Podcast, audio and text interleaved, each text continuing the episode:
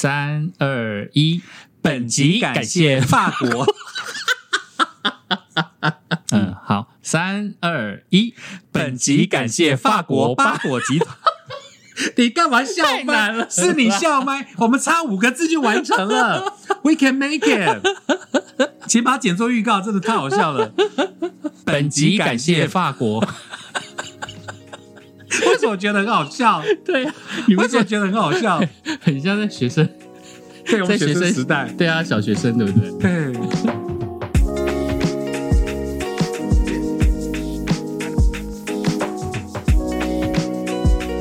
本集感谢法国巴朵集团赞助播出。首先呢，胖胖跟克里要告诉大家，要介绍给大家非常好的东西哦。这个东西叫做百分之百的法国原装进口，巴朵集团它所出品的天使泡泡马赛沐浴液态皂。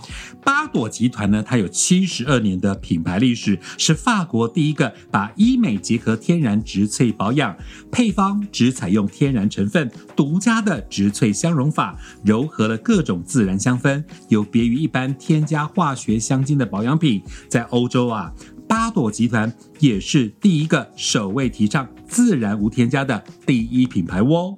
而法国巴朵集团的创办人家族都是医生，还有药剂师所以他们能够知道生活当中有非常多的这一些化学产品，还有这些合成的刺激物，会让皮肤更加的敏感。所以呢，他们在研发保养品的时候。坚持全系列的产品全部都是必须维持在百分之九十五以上的天然来源，让人使用起来会更加的安心。九十五趴以上的天然来源，真的哇我用起来一定是更加的安心了。当年呢，胖胖跟团去法国旅游的时候，导游就一直推荐马赛皂，可是那时候马赛皂马赛皂好大一块哦。可是我们今天介绍给你的这个呢，法国马赛皂全球知名，对不对？天然植物油的含量必须占七十二趴以上，才是纯正的马赛皂，这个你们知道吗？而且啊，马赛皂比喻为。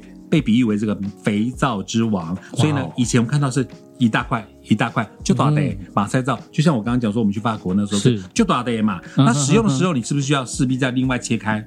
适合你手掌大小的，要不然你根本拿不到，不然就鼓溜溜啊，根本拿不够。对对，小手就没办法用了哈，所以这个要适合自己手掌大小的使用。那法国的八朵集团天使泡泡马赛沐浴液态皂，不但是配合现代人的使用习惯，把马赛皂啊做成液态形式，哦，一压就可以使用哎，哇。啊，七级的安内娜，但是呢，必须花费传统两倍的时间，历经两次熟成，让每一瓶马赛液态皂含有七十二趴植物优油，很棒的油，哦。这植物优油，一瓶马赛皂液呢，相当于五大颗马赛皂浓缩哦，哇，好厉害啊。而且呢，最适合敏感肌使用的马赛皂，它就是因为有非常丰富的这个植物优油，也就是天然的油脂，哦。还有矿物质啊、维生素以及不饱和的脂肪酸。是每一次洗澡呢，其实都可以带给肌肤满满的营养。哇尤其是在换季的时候，皮肤非常容易敏感，还有干痒，以及会有一点干燥的人呢现在呢就把你家里面的所有的清洁用品全部都给它换换掉，换掉换掉，因为皮肤呢是人体最大的器官，一定要把第一道的防线守护好。嗯而马赛液态皂呢，它在洗澡过后呢，其实呢你不会感觉到皮肤有紧绷的感觉，而且可以感觉到的是肌肤真正的清洁、洁净，还有透爽的感觉。它的质地呢非常的温和，其实连婴儿的肌肤呢都可以来使用。嗯尤其它纯天然的植物油啊，而且它它是没有香精，也没有色素，没有人工添加物以及化学的成分，而它的起泡性又非常的好。尤其你在冲冲澡的时候呢，它又不会残留，是。也不会采用的是这个动物的测试，而且呢可以生物的自然分解，所以呢，在从零到九十九岁全年龄的人呢，都可以试用这一个天然无毒的沐浴精品，是。尤其是它洗完之后，皮肤一定会有一层的天然保护膜。而且我们今天推荐给大家的天使泡泡马赛沐浴液胎皂，经过了严格皮肤科的测试啊，九十五趴天然成分告诉大家很多，对不对？三效合一哦，哪三效？清洁、清洁、保养、保养、按摩油。按摩厉害了油吧三效合一耶！清洁、保养、按摩油三效合一，而且啊，全系列推出了十一款香氛精油，亚洲限定，最热销也是香氛味最受欢迎的两款组合。一格拉斯玫瑰，哇哦，格拉斯玫瑰呢，它能够抚慰、协调你的情绪，对忧郁、生气、悲痛、恐惧，哎呀，神经紧绷、紧张，或是呢压抑，有帮助改善的效果。那现在疫情当中嘛，大家情绪都比较紧绷，洗澡呢，如果可以闻到一个好的香味。哇 o j i 心情一定会变得比较好啦。像我就是啊，对不对？那格拉斯玫瑰呢，对于皮肤的保湿效果非常的有效。它不但可以增加皮肤的水分，增加皮肤水的含量，同时呢，它对皮肤还有杀菌。激励的一个作用，适用于所有类型的肤质，尤其是干燥、成熟、过敏性的皮肤啊，还可以用于修复断裂的毛细管，缓解皮肤发炎的不不舒服、不不适感，而且呢，有助于湿疹、疱疹的康复哦。而另外一款呢，是属于罂粟花，而罂粟花呢，其实是非常适合的是这个疲惫肌，还有熟龄肌，他们最适合、最需要的呢，就是用罂粟花来做安抚，还有来做疗愈。是因为它是稀有独特、含有丰富的花青素、黄酮类的化合物，它能够提高肌肤的抗氧化力，保持弹性。单宁酸呢，又可以让皮肤的毛孔有收缩的效果，还有保湿、抗皱，一次完成。而罂粟花呢，富含的这个矿物质，还有维生素以及不饱和脂肪酸呢，都是提高皮肤水分最好的天然保湿剂，能够重现皮肤自然的光泽。而它独家的植萃香溶法，柔和了罂粟花的天然香气，所以呢，它的香味呢，它的魅力呢，是非常诱惑人的。哇，tempting！而且马赛沐浴液态皂呢，七十二趴植物优油，非常棒哦！真正法国马赛皂的标准做法就对了啦。嗯，另外呢，还有一些什么甘油啊，还有优，它这个甘油呢是属于优秀的保湿、还有软化以及润滑皮肤的清洁剂，用于肌肤的时候呢，它的保湿效果也会非常的好，而且它能够将水分留在角质层。好，重点来喽！赠品，独家赠品！天哪，居然还有赠品呢！独家赠品哦，嗯，就是呢，大家非常非常爱希腊爱琴海顶级三 D 蜂巢海绵。哇哦，它有什么厉害的地方呢？告诉大家，它全球超过了八千多种海绵啦，哈，唯独爱琴海的海域才有办法生长出的这个三 D 蜂巢海绵。那这个海域温暖干净，蜂巢海绵一年只生长一寸。人工几米大几寸？不是几米哦，几当哦，三百六十五天只生长一寸。那每一颗海绵超过五十万根蛋白质纤维绒毛，独特的三 D 针骨结构，清洁时候呢可以全面包覆脏污油垢哦。猴塞雷，很棒哦！而且你想想看哦，现在就是现在，是趁你现在呢皮肤还没有变成敏感肌，远离生活当中非常可怕又黏腻的化学沐浴乳，就是要趁现在。没错，目前这一组呢是百分之百法国原装进口，天使泡泡马赛沐浴一台皂是全球首支高浓度植萃沐浴香露，销售呢在全球呢有八十六个国家，热销全球八十六国，而且呢创下了每二十一秒卖出一瓶的这个速度啊，速度超级快。我我随便哼一首歌，打个哈欠，眨个眼睛两下就二十一秒了耶！而且你赖个床，不知道就卖掉几百组了。对呀。哇，太厉害了啦！等于说让你从洗澡时候就在保养，不止可以洗澡、洗脸、洗小 baby，敏感肌 no more 问题，都带就补哦，敏感肌都没有问题。有时候呢，你可以拿来泡澡，哎，多挤几下，两三下就可以泡澡了。那家中的这个宠物啦，猫猫狗狗、毛小孩，清洁当然是带就补，毛发会特别的漂亮哦。所以如果你很宠爱你们家的毛小孩，不要忘记了，也要用这个东西来好好的。帮它让它的毛发特别的漂亮。那当你用在这个皮肤的产品呢，皮肤是会吃进去的，因为它经过皮肤吸收嘛。所以呢，当然要选择天然的雄厚，而且要没有毒哦。另外有很多人跟我一样啊，其实都不喜欢沐浴乳洗起来有那种滑滑的感觉，有的时候又会觉得那种黏黏的那种感觉。嗯那其实还有很多的沐浴乳，重点是哦，它洗完了之后呢，会有十块钱便宜的香皂味，呛那种味道真的是很俗嗯不，自然。对，不过这一款这个法国巴朵集团天使泡泡马赛沐浴液态皂呢，完全不会有这样的黏腻感，而且它洗的时候呢，可以闻到天然的植萃香氛，泡沫又非常的细致，而且非常好冲洗，洗完之后皮肤会有水润、水润的感光泽感。哇，水润光泽感，你要不要？要要不要？对不对？一定要的。告诉大家，好康来喽！一瓶天使泡泡马赛沐浴液态皂等于五大颗马赛皂砖呢！哇全系列十一款香氛，亚洲限定，最热销、最受欢迎的，大家一起带回家吧！八朵集团天使泡泡马赛沐浴液态皂，一瓶五百 ml 啊，一瓶五百 ml，来大容量，市价九百九十元，将近一张大钞，九百九，保证用不到任何的化学成分，没有防腐剂。告诉大家喽格拉斯玫瑰花沐浴香氛一瓶，再加罂粟花沐浴香氛一瓶，都是五百沫了，一加一，一组就有两款香氛，对不对？对，价格一九八零嘛，对不对？九百九乘二嘛，对。买一组送一组，哇，这样一共就有四瓶了，两种口味各两瓶，各二，就是嗯。买一组送一组，对。各两种的香氛，一九八零带走两组。好。好，跟还有加码的哦，来告诉大家加码什么呢？独家再送的是希腊爱琴海顶级三 D 蜂巢海绵，哦。一颗市价就跟这一组一九八零一模模一样样，等于这样一颗的价格就等于这样两罐一组对。哦，可是我只要花很厉害呢一九八零你只，要花一个一九八零，赚到两个一九八零。太厉害了。不过请大家透过什么点选节目资讯栏的链接来订购。对，就是我们这个节目底下呢会有一些资讯介绍，里面有一个连接哦。透过这个连接，然后来做订购的话，我们就可以送出这一个三 D 蜂巢海绵，价值一九八零元。没错，今天呢，只要花你不到两张大钞，一九八零，你就可以带回去格拉斯玫瑰花沐浴香氛五百 ml 的哦两瓶，罂粟花沐浴香氛五五百 ml 的哦两瓶。买一送一嘛，等于对两组哈，一组是两瓶，对。等于两瓶两瓶，再加希腊爱琴海顶级三 D 蜂巢海绵一个，所碎啦！以现在有五，件组哎，没错，哦一组有五件，五件组。五件五件组只要一九八零，一九八零。这个 podcast 的朋友，好、赶快点选节目资讯栏连接，赶快来抢购吧！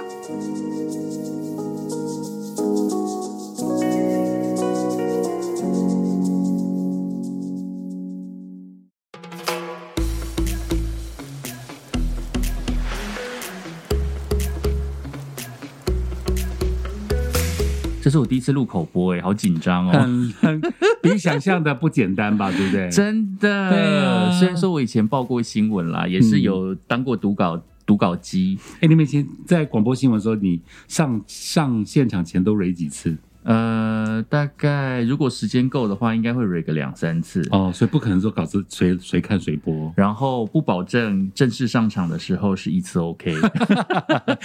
首先要谢谢各位干爹干妈，谢谢谢谢谢谢你爱我们的节目。嗯第二个就是我们尽量的帮这个口播呢听起来是啊赏心悦耳，对啊，对啊而且我也觉得很好玩，嗯。对，很很刺激。下次来录个广播剧算了。哎呀，有啊！其实我刚进全广播的时候，我就是月星姐的广播剧的男主角，哎，啊，真的，而且有情色哦。天哪，真的有情色，然后，然后我们就是两个人演多角，比如他可能演妈妈，可能演女儿，嗯我演老公，还有那个小有小三的那个业务员。是、对对对，所以我的声音表情可能就在那个时候跌下基底，那情色的角色不就会有啊？很好。对，然后月星姐照配，她就啊啊，老公不要这样子，我就来快点，我今天下班趁我想睡觉前先来一次吧。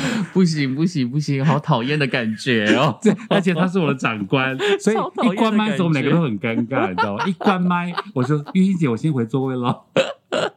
谁写的剧本呐、他就有他他就有剧本，对不对？哦，很妙是。月心姐自己的剧本哦。写的还是呃呃呃，网络上抓我不清，我不清楚，我不我不是很清楚。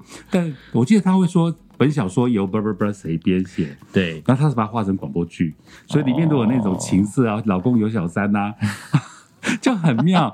他就一个人演太太正宫，再演小三啊，我演那个那个老公呃有小三的老公跟他的那个帮他守秘密的业务员，对对对对，很好玩，很挑战。啊！居然你讲到这个了，嗯那我就只好把我本来后面要讲的先拿出来讲。哦，真的吗？我最近看的一出日剧，是我非常喜欢，然后嗯 Netflix 刚好在播。哦，对，大家可以看一下。你知道日本的那个有些情色片啊，其实拍的很唯美，而且会有自己日本独到的味道，我喜欢跟，西洋剧不一样，我懂，跟洋。哎，不对，洋片儿，洋片，洋片。我们我们小我刚一直在想说，哎、到底要叫西洋剧，还要叫洋剧？但听起来都怪怪的。反正就洋片就对了，洋片，洋片。山海洋的洋剧剧电剧视剧剧的剧，对你不要想歪喽。其实我刚刚第一次也想歪，呃而且我们从小到大其实接触日本日本的日剧机会很多，各种剧。对啊，我要讲的是 Netflix 的这一出剧叫做《金鱼妻》，它完全就是描写人妻的不伦。哈，对好想看哦。其实我一直觉得啊，日本的女性啊，真的是长期受到他们那个民族性的压抑。女生真的是非常的可怜，她们毕生的目标就是一定是嫁一个老公，嗯然后回去相夫教子，然后担任这个家庭的主要照顾者的角色。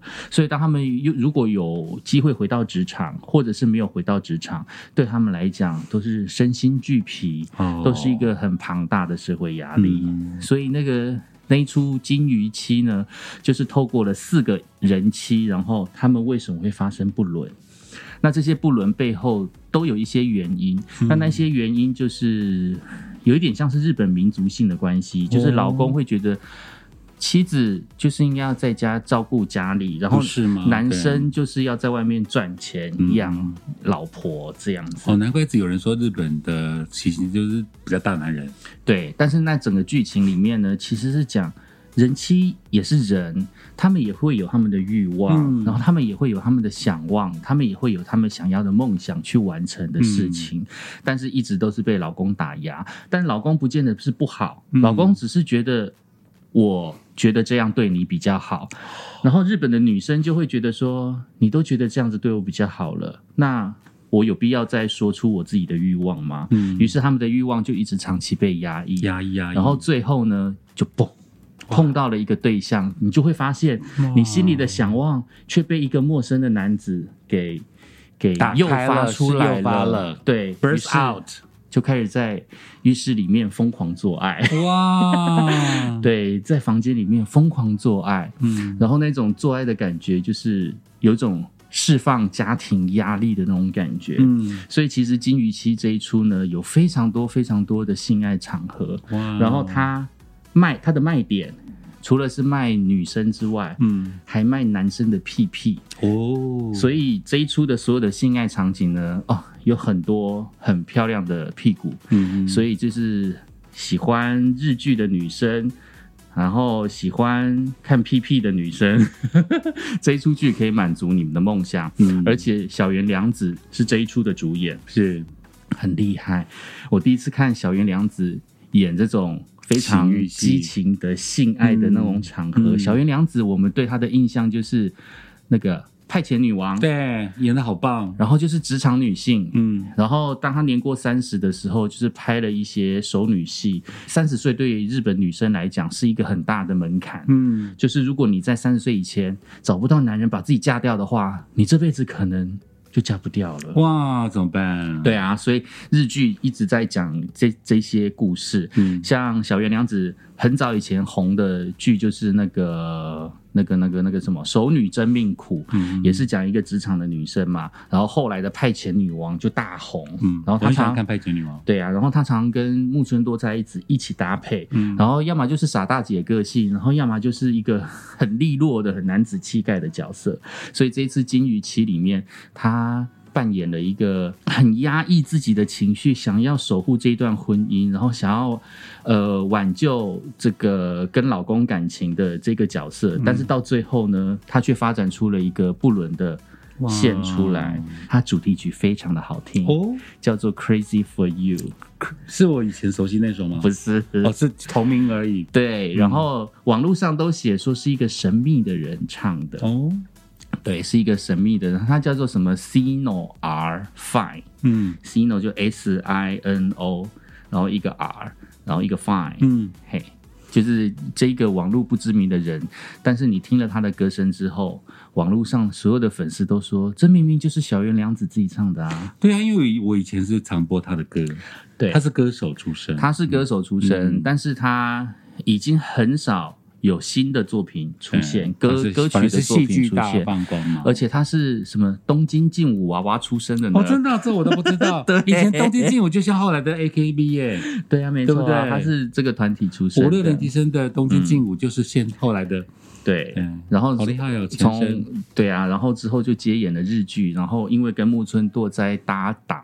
嗯然后就变成了日剧女王。嗯人气爆红。对，我就觉得这个很厉害哦，而且她也接了很多的那个广告代言，嗯譬如说资生堂啊，也是她的代言。是，对，然后金鱼期这一出呢，就是展现她那种熟女的魅力。嗯虽然说，我觉得我以前对她的印象是有一点点的，呃，就是职场女性的那种感觉。啊，金鱼期这边呢，她刻意让自己呈现一种憔悴，然后有老态的那种感觉出现。这种才好看。对，剧情就是设定她四十多岁这样，其实她本身也差不多四十多岁。嗯，差不多以她出出这出道的资历，对啊，非常好看。推荐给你。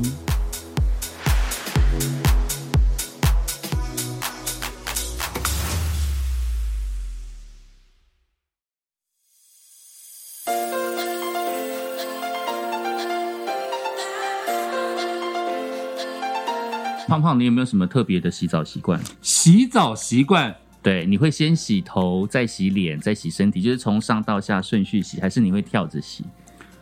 我会洗头。你会先洗头，对我，我我习惯都是先洗头，然后尤其在头防疫这了，我几乎每天都是洗头。然后头洗完了就洗脸，对再洗身体。对，哦，有这个顺序。那刷牙呢？刷牙跟洗澡有关吗？还是不一定会在一起？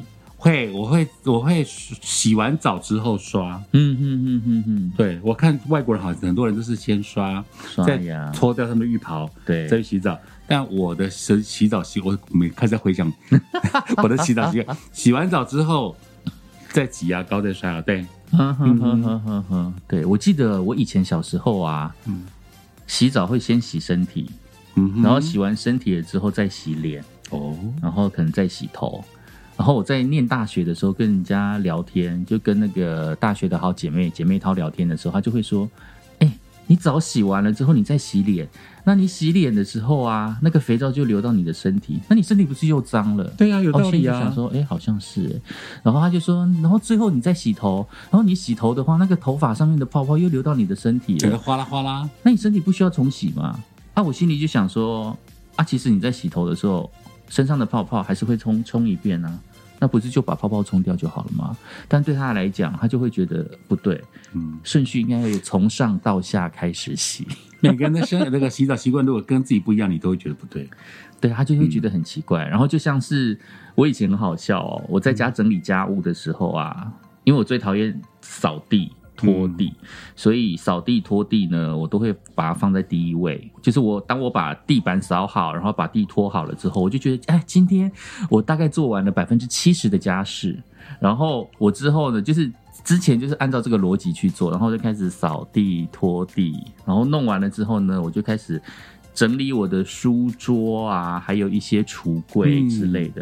然后当我整理完书桌、橱柜的时候，我就发现，哎，好像不太对劲哎，怎么了？因为我在整理书桌跟橱柜的时候。有的时候，他们上面积的一层厚厚的灰尘又掉到地板了，啊，那怎么办？那我就想说，那我刚刚的地板不是白扫了，白费啦。哎，你的你你的 priority 真的很诡异，对不对？感觉上是 something wrong。啊，我跟你讲，我就是一个超级不会做家事的人。呀对啊，我根本就是一个，就是就是一个做家事杂乱无章。照你的，你刚刚讲这样，应该是要橱柜先，对才扫地再拖。结果你先扫再拖，已经弄干净了，你把上面的灰尘又弄下来了。对，所以其实顺序都是应该要从上到下嘛。嗯你的东西最后扫完都会到地上，所以地板应该是要最后扫。但是问题是，我的逻辑就是，当我扫完了我上面的所有东西的时候，我累了，今天就不想要扫了。对，太累太累了，所以地板就会忘记扫。嗯哼，对，那之后我就学到一个方式，就是以后扫地板就是当天扫地板，那一天就是只要扫地板就好。哦，就是一天只要一个差，对，当天只要扫地板，当天只要拖地板，当天只要弄橱柜，对，橱柜的话就是当天弄橱柜跟什么桌子打扫，嗯哦对，那天弄完了之后呢，其他都不管了，隔天再来扫地。管他的花了 hell。本来嘛，其实自己生活习惯自己开心，自己尬意最重要。，对，那你是不是从小到大就是开始淋浴，还是你洗澡都是盆浴？我我永远记得我们小时候哦是盆浴，哎，嗯，一个大大的不铝缸、铝盆还是什么的，有没有？就是那个半流水席的时候，那对对，会有一个放那个 的那种锅子、啊，对，一个大。我记你要得我们小时候可能有三十颗猪脚，是不是？对对对，就 就专门在洗菜的那一个。我们小时候对那个大大浴，缸，对特别有印象。那里面放一些小玩具啊，然后喜欢泡在里面啊。哎，我们真的是同年级的吗？我们是啊，真的是很夸张哎！你有一记忆对不对？我小时候常常在泡这个阿鲁米的大浴缸的时候嗯睡着，那怎么办？我会在滑下里面去耶。睡着，不会滑下去还好，那那么哦，你就浅，抠着那个边边，那很浅。嗯然后，就小孩子的游泳池嘛。然后那时候我印象很深刻的是，我妈那时候在煮饭，然后那个淋浴间就浴室跟厨房是在隔壁，嗯所以小时候我妈在煮饭的时候就开始在催我，嗯，快点。赶快去洗澡，等一下吃饭，你赶赶快去洗澡。然后小时候很不爱洗澡，为什么？因为我喜欢人家帮我洗。小朋友以前都是被我。被服侍，以前要或么就是妈妈帮我洗啊，嗯但妈妈去煮饭就没有空帮我洗啊，嗯她就觉得我很烦。嗯然后有的时候妈妈没有空的时候，就会叫姐姐帮我是洗。嗯对，在我上幼稚园之前的事啦，嘿，嗯，对，就是会叫姐姐帮我洗澡。你们有画面了对不对？然后自己洗的时候，你就会赖在那边。然后我我记得我小时候身体还很小的时候，嗯小时候有大水桶，对不对？对我还会整个人窝在大水桶里面，就是我喜欢泡澡的感觉。古灵精怪从那个时候就已经开始了，应该是吧，反正我就是在那边洗澡洗到睡着，然后我妈就突然发现怎么浴室静悄悄，哦吓死你，妈妈吓死 她。在那边叫啊，她说 你到底在干什么？你到底要洗多久啊？嗯我大概洗半小时以上，哦，但其实在里面已经睡着了。睡着了。我不知道现在小朋友们那个经验，我们小时候洗那个大浴缸啊，真的好有 feel 哦。大浴缸，你有就大浴缸？就就是你讲那个大浴啊，那个没有，啊那个叫做我们小时候有大浴缸啊，我没有，而且是梦想大浴缸，所以我每次都要泡那个泡那个阿鲁阿努米那个大脸盆。我我我家小时候有浴缸，然后而且有两种浴缸，一种是那种像旅馆那种贴嗯哼哼贴那个那个那个一块一块的那个瓷砖的那种，对，然后那那是好像是我叔叔家，然后我家是一体成型的石头浴缸，呵呵呵对我们小时候是有浴缸的，呵呵呵哦，你讲到那一种浴缸哦，嗯就是一般家家用型的那一种，，就是嗯对我们都是拿来当做是停水的时候要储啊水用。储水用，对对对对，所以每次小时候我跟我爸妈讲说，哦，有浴缸，我想要泡澡，然后我爸妈都不让我泡，哦，他就说浪费水。泡一次全家又然后小时候就是小时候，如就是你很小的时候想要去体验的时候，嗯。爸爸妈妈可能还很疼你啊，嗯。觉得你是小朋友的时候，他可能还会让你泡个几次。嗯。对，那时候就是要加巴斯克林，啊，对对对，撒那个粉下去，然后水就黄黄的。黄黄要绿绿的，不知对为什么会变黄黄绿绿黄黄绿绿的，对对对对小时候很 fancy 那个巴斯克林，巴斯克林呢，还还有小时候记得，再长大一点点，这个沐浴乳开始流行的时候，我们都很喜欢全身弄得像明星这样，都是泡泡。对对对对对对对，嗯然后小时候泡浴缸就是这样，然后上面会有小鸭，我那个年代的确是有小鸭，或是那种小气小肌肉生圈小小的。对对对对对对，然后就洗太久就会被爸妈骂。嗯然后自从不能泡浴缸了之后，我就很讨厌洗澡，因为我 我从小就是用水桶洗澡，哦。对我们家都是用水桶洗澡。嗯，那水桶洗澡的时候，冬天最痛苦了，因为冷鸡你鸡，对，就是你衣服脱完的时候，皮肤好冷哦，然后你就开始要舀水冲你的身体，但是那个水桶啊。你那个舀五次，你的水就没了，就没了。于是你就开始再加水，嗯。然后加水的时候水又很烫，嗯。然后你又要转冷水，然后你又要让它调和，你每天都在调和那个水的温度的时候，你就会觉得这场澡洗的好累哦。所以有一个热水器的广告，我就觉得那个发祥者应该是五六年级，嗯就是那个，因为我们小时候冷气的水是这样调来调去，左右调，对对对对对对，冷热不是这样一开就有的。呵呵啊，好了没？好了没？耶！调到对对对，哎，我们小时候常常是被自己烫死哎，那个手很那个水温，而且你知道那是淋浴哦，嗯你知道我到什么时候开始淋浴吗？我到我离开我旧家搬到新家的时候才开始淋浴。哦，是有花洒的那种。对对，有莲蓬头对那一种。虽然说小时候也有莲蓬头啦，但是因为小我在读高中之前是住旧家，嗯旧的就是我现在住的这个老房子，然后那时候的热水器呢没有恒温，嗯，所以那个水龙头你永远调不到一个适合的温度真。的跟广告那样。所以就没有办法用花洒，因为用花洒这超痛苦，用莲蓬头超痛苦，因为你永远转不到一个适合的温度。你要是洒出来，就就烫像烫鸡，要烫鸡鸭鱼这样。对呀、你要么就是被烫死，要么就被冷死，冷死冷对，完全没有办法哦。嗯那搬到新家了之后，我就跟我爸妈要求，因为已经高中了嘛，那我爸妈可能就比较会在乎一下我们小朋友的需求，嗯。我就跟他讲说，哦，我想要有一个恒温系统，我想要舒舒服服的用莲蓬头淋浴洗澡这样子，于是才有。这个故事呢。一直到我大概三五年前，我在跟我的大学好姐妹，嗯。她有一段时间，然后被派到大陆去工作，嗯。然后她在大陆工作的时候，那一次好像刚好是在北京，九月、十月过后了。那时候北京天气已经变变得非常冷了，冷了然后因为北京有供暖，它有供暖系统，结果不知道好死不死，他住的那个小区供暖系统呢，哎，不知道是停水，供暖系统刚好维修，哦，所以呢，因为供暖系统维修，然后又没有热水可以用，怎么哎，办？不是没有热水，应该是供暖系统还有它的莲蓬头，反正他那时候在那个地方就就是就是没有办法转那个莲蓬头会出热水，嗯，对，他就没有热水澡可以洗，所以他必须要烧热水来洗澡。嗯。他想说：“妈呀，我跑来大老远，然后来到北京这个地方，然后就是这是一个泱泱。”这个 很先进的这个世界首屈的之都啊，嗯。嘿，大城市，然后居然这个小区说不供暖就不供暖，说没有热水就没有热水，嗯。对，让他觉得非常的讶异。他说他从小到大从来没有不不用莲蓬头洗过澡，他在那边要自己烧热水来洗澡，他觉得完全不可思议。嗯，我就跟他讲说，我觉得你好幸福哦，你从小到大都是用莲蓬头洗对，澡吗？我的重点放在 他从小到大都莲蓬头洗澡。他说：“对呀、你不是吗？”我说：“我从来没有，我到高中的时候才有莲蓬头可以洗澡。”所以你知道吗？就求学时代还未成年的我，洗莲蓬头，用莲蓬头淋浴洗澡，是多么豪华尊贵的享受，你知道吗？的确，就像当时电影电视电影剧当中的男女主角，已经用花洒洗澡，哇，送啊！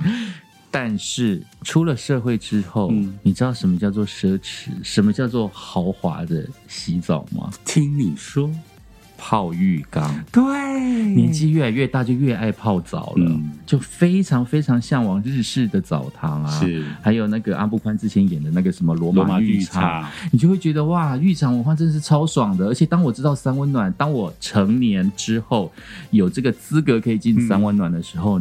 然后爸爸教我怎么泡三温暖，嗯就是有一个热池跟一个冷池，你的热池很烫，泡完了之后呢，你的趁着身身体的温度之后，赶快跳下去你的浴池，不要动。然后你的身体，你的身体呢就会有一颗一颗的泡泡，嗯。因为你皮肤在呼吸，就会有很多泡泡，然后表面就会有一层温度去隔绝冷水。所以其实三温暖就是你泡完热水之后再跳到冷水里面去，然后就不要动，你就可以去享受那一种冰火五重天的感觉我。刚刚想到冰火五重天，就是冰火五重天啊外面是冷水，然后你接触皮肤的部分呢是一个非常温暖的一层保护层，你就会会觉得哇靠，泡水泡泡澡真的是超爽的！嗯到底是谁发明的啊？很棒，很放松。洗澡真的是一件非常舒服的事情。不过一边洗澡，然后你会一边做什么事情，都会有它的那个学问哦。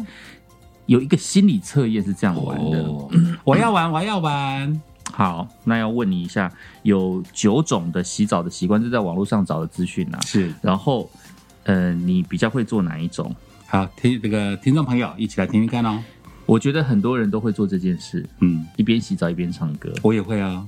你现在还会吗？现在比较不会。我不相信，我有一段时间也是，那时候最常一边洗澡一边唱《你是我的巧克力》，郭富城，谁说我不在乎啊？还有他的那个什么，他的《你是我的巧克力》那一首叫什么？我爱你，请相信我最真的心。一边洗澡一边唱、看欸 C C 是郭富城就对了。，对，那时候洗澡的时候就会唱郭富城，要不然就是唱红孩儿。嗯，对，然后如果你是一个一边洗澡会一边唱歌的人，你不介意与这个世界分享你的声音，你会很 enjoy 你自己的那一种喜欢那种很快乐愉悦的感觉。嗯，所以，因为你不太会去想别人的想法，在浴室洗澡是没有听众的，听众只有你一个人，所以你是可以在那个没有观众的舞台上面，然后尽情发挥自己想做的事情，而得到快乐。那这种人其实是一个非常有自信的人。哦，也对耶，我觉得有自信才会这样。他们可能忘了，第一个，他可能透过那个水管，嗯楼上楼下听到了；第二个，他可能是《熟女养成记》当中的蔡永生。我的那些做过的梦，唱过的歌，然后那个谁，陈嘉玲在外面笑的要命，对不对？蔡永生，对啊。，那我们第二种是什么呢？第二种是一边刷牙一边淋浴，哎呦，这习惯应该很少人有吧？外国人吧，一边刷牙一边淋浴。等于花洒在淋着，对。你一边在，我偶尔会在洗澡之前或之后刷牙，嗯。因为那就是我准备要睡觉了。嗯。然后我睡觉之前发现啊，高糟糕，我还没有洗澡，嗯，所以就会觉得说这这事情就一起做完，就是。是洗完澡、洗完脸，然后最后刷牙，刷完牙之后就可以去睡觉了。嗯，然后，如果你是一个喜欢在淋浴时刷牙的人呢，其实你本身呢很善于利用大脑去完成很多很多的任务，一心多用呢，其实是你提高效率的一项技能。所以，其实呢，你很容易在等待的过程当中呢，你会失去耐性，哦所以你比较没有耐性，你会很注重效率，嗯你会想要节省一点时间、金钱还有精力，然后来去完成你的生活的方式。讲究效率的人，所以看啊，这种淋浴啊，你是一边刷牙一边淋浴的人吗？嗯哼。第三个呢，再来就是花长时间舒服的泡澡，就是你，对，我现在非常喜欢泡澡，但是其实我泡澡也泡久啦，泡哦，不久，我大概泡个五分钟，我就会觉得有点不耐烦，嗯，除非而且有时候皮肤会揪起来，手会皱起来，对，but I don't care。哦，对，除非就是我可能跟朋友一起去那个去泡汤，嗯去温泉泡温泉，然后那时候就是朋友会在一边泡汤的时候一边聊天，嗯，那种感觉很棒。很幸福。那花长时间舒服的泡澡会有什么个性上特质呢？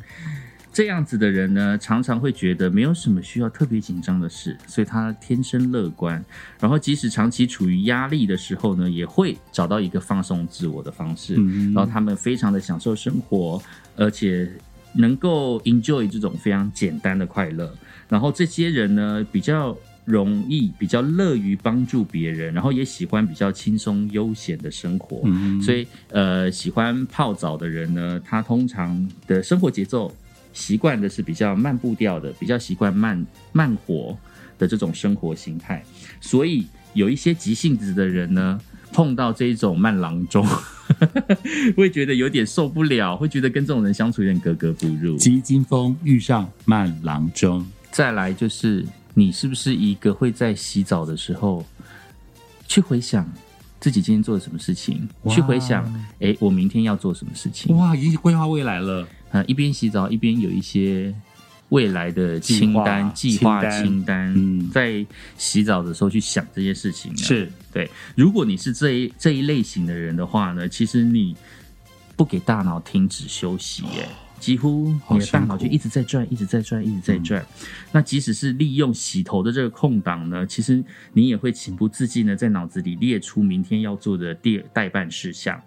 这其实不是一件坏事。如果你在洗澡的时候是用来思考，那表示你是一个会想办法解决问题的人，而且也喜欢想办法去解决问题。是，这证明了，其实你本身呢喜喜欢的是你的生活习态是有条不紊的，哦这样子会让你的生活会让会对你自己来讲会有一点安全感。哦，所以你是这样的人吗？接下来是我哎、呀，真的吗？快速的洗完澡，我洗所以你喜欢。震撼教育？对我就是速速洗完头，速速洗完脸，速速洗完身体，擦干净赶快赶出来看着我要看的电视剧。那这样有洗干净吗？应该有吧？来，如果是快速的洗完澡，会有什么样的个性特质呢？这种人呢，通常都是属于呃，往往是不属于准时的那一种。但是我应该很准时吧想不到洗嗯澡很有效率的人，居然是不准时的人呢，并不太在意准不准时这件事好。妙哦。对，无论你自己是在工作前快速的洗澡，还是在晚上出门前快速洗澡，你都呃可能会没有给自己留下足够的时间去完成所需要做的事情。嗯哼，但是其实这也不用太欢乐啦，也不用太把它放在心上，因为有时候迟到并不是意味着你对事这这件事情不上心，就是你对于这件事情没有放在心上，并不是这样子的，你只是会觉得。呃，有更更重要的人或者是事需要去关心，譬如说家人跟朋友，你还是会把它放在心上这样子。嗯那其实这类型的人呢，是有爱心的人，常常会把别人的需求放在工作之上，而你的人际关系呢，因此会非常的还不错，真的好准哦，厉害？吧？芳芳的人际关系真的很棒哎，哎呀，才会有这么多的干爹干妈。谢谢各大厂商、老板、老板娘，谢谢干爹干妈，继续跟我们的 Pocket 合作哦。接下来这一款人呢，我想到我以前年轻时候的爸爸。我爸爸说他在高雄啊，从来没有洗过热水澡，Oh my goodness！冬天也洗冷水澡，超强的。Oh my god！是我虽然说没有很怕冷，尤其是住在高雄的时候，我都觉得高雄的冷没有特别的冷，但是我都还不一定会在冬天洗冷水澡，真的是，所以你爸爸以前的军种是很很严厉那种吗？也不是军种啊，他就是陆军啊，陆军，但是对他觉得洗冷水。他觉得洗冷水澡比较健康，讲到这个，我就想到 Stanley 黄立行嗯。冷水澡。好，那特别喜欢洗冷水澡有什么个性特质呢？这种人呢，比较不喜欢过度劳累的感觉，然后他的情绪比较容易激动，然后很幸运的是呢，冷水澡其实可以解决这个问题，就是 calm down 哦洗澡的时候静下可以来 calm down。所以，如果你是一个比较激动的人呢，你可能会发现自己经常会陷入争吵，还有意见不同的这种状况。嗯，对，那不过呢，这类型的人呢是比较有敏锐的自我意识，能够让自己意识到什么时候呢需要一种平静的这个时间，然后也许洗冷水澡就是让你可以 calm down，让你可以平静的这个状态。嗯，那你也比较容易找到一个呃，面对事情就比较让自己不会呃被某件事、某些事情搞得晕头转向的。他可能就是你在职场当中的诸葛亮，哦对不对？冷静下来思考计划，真的厉害耶！嗯，然后再来的这一款人呢，就是一边洗澡一边天马行空的幻想。你有没有想过，有哎，就一边洗澡的时候一边想象啊，我要去外太空的感觉。对，我要做一些平常做不到的事然。后一边想，我曾经想过，因为我小时候溺水过嘛，所以我很怕水，嗯，我很怕水。那我在洗澡的时候就会开始练习说啊，我如果在水里的感觉到底有多好。哇于是我就开始闭气，然后就会闭气的时候就会觉得很恐惧，然后就会呛死。嗯 很好笑，一边洗澡一边发梦，然后一边做白日梦想东西。嗯，这种人呢，因为你的想象力往往会带把你带去九霄云外，然后浴室呢是一个能够让你尽情发挥想象力的场所。其实呢，你是一个梦想很大的人，而且希望这个你在你的生活当中呢，可以到过很多的地方。那其实这一类型的人呢，因为天马行空的想象嘛，所以你的创造力会非常的丰富，在工作跟日常当当中呢，其实都可以帮助得到你。那这一款人呢，就是一边洗澡一边发梦想东西的人呢，其实是跟艺术的接触相关的。嗯嘿，这是一种某种的这个自由的精神。我相信，因为现在很多很多这个伟大的剧作啊、嗯书籍啊、呃创作，搞不好都是艺术家洗澡时候发想发出来的。而且很多人不是在一个洗澡的 moment 就把一首歌写出来，，对，灵感对不对？对有有有，或者是在上厕所的时候，哎某个旋律对，旋律就出来本，了。对对对。最后一个就是常用沐浴球来洗澡，你洗澡的时候会用吗？会啊，我喜欢这种。哎，沐浴球是比较大，对不对？对对对对对对，这也是这样刷身体很舒服泡哎棉啊。嗯，那像我是用沐浴巾，沐浴巾，还那个毛巾的巾，在它上有那个搓揉作用，有一，点像菜瓜布，而且是稍微粗糙一点的。然后可以这啊，你在样搓背的时候超爽哎、很舒服。对，你们喜欢用沐浴球吗？喜欢用沐浴球洗澡的人呢，会非常的那个需要的，就是他非常讲究洗澡的感仪式，嗯，人生的一些仪式感。是那这一种彻底性也完全贯穿在你的生活的其他的地方，就是你很喜欢一些仪式感的生活这样子。那同事跟朋友呢，都会发现，呃，你是他们认识的人中最可靠的那一个。哇，就像你依赖沐浴球一样，然后他们知道可以依靠你来完成工作，所以你是一个很值得被依靠的人，嗯是一个很注重细节的人。哇哦，没想到洗澡还这么多学问呢。最后一样就是洗澡呢，就是有的时候那个，尤其是在冬天呐、那个水温很重要。嗯，你一打开来的时候呢，有的时候水烫的要死，你就开始转。有些人不是水温的哦，连蓬头一打开就开始洗，嗯洗的时候就发现冷热之后再慢慢微调。这一种不是水温就直接洗澡的人呢，其实是你就是一个会冒着突如其来的热水或冷水的风险去洗澡，但是这件事情并不会让你担心，反而让你感到非常的兴奋。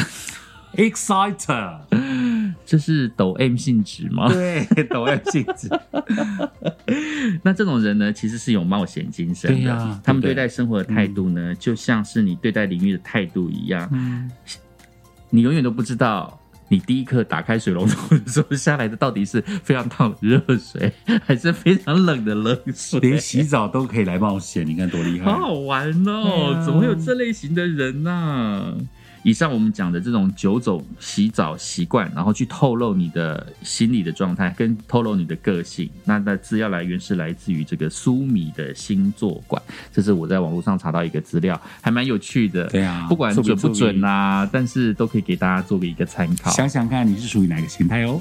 今天节目就到这边为止喽，拜。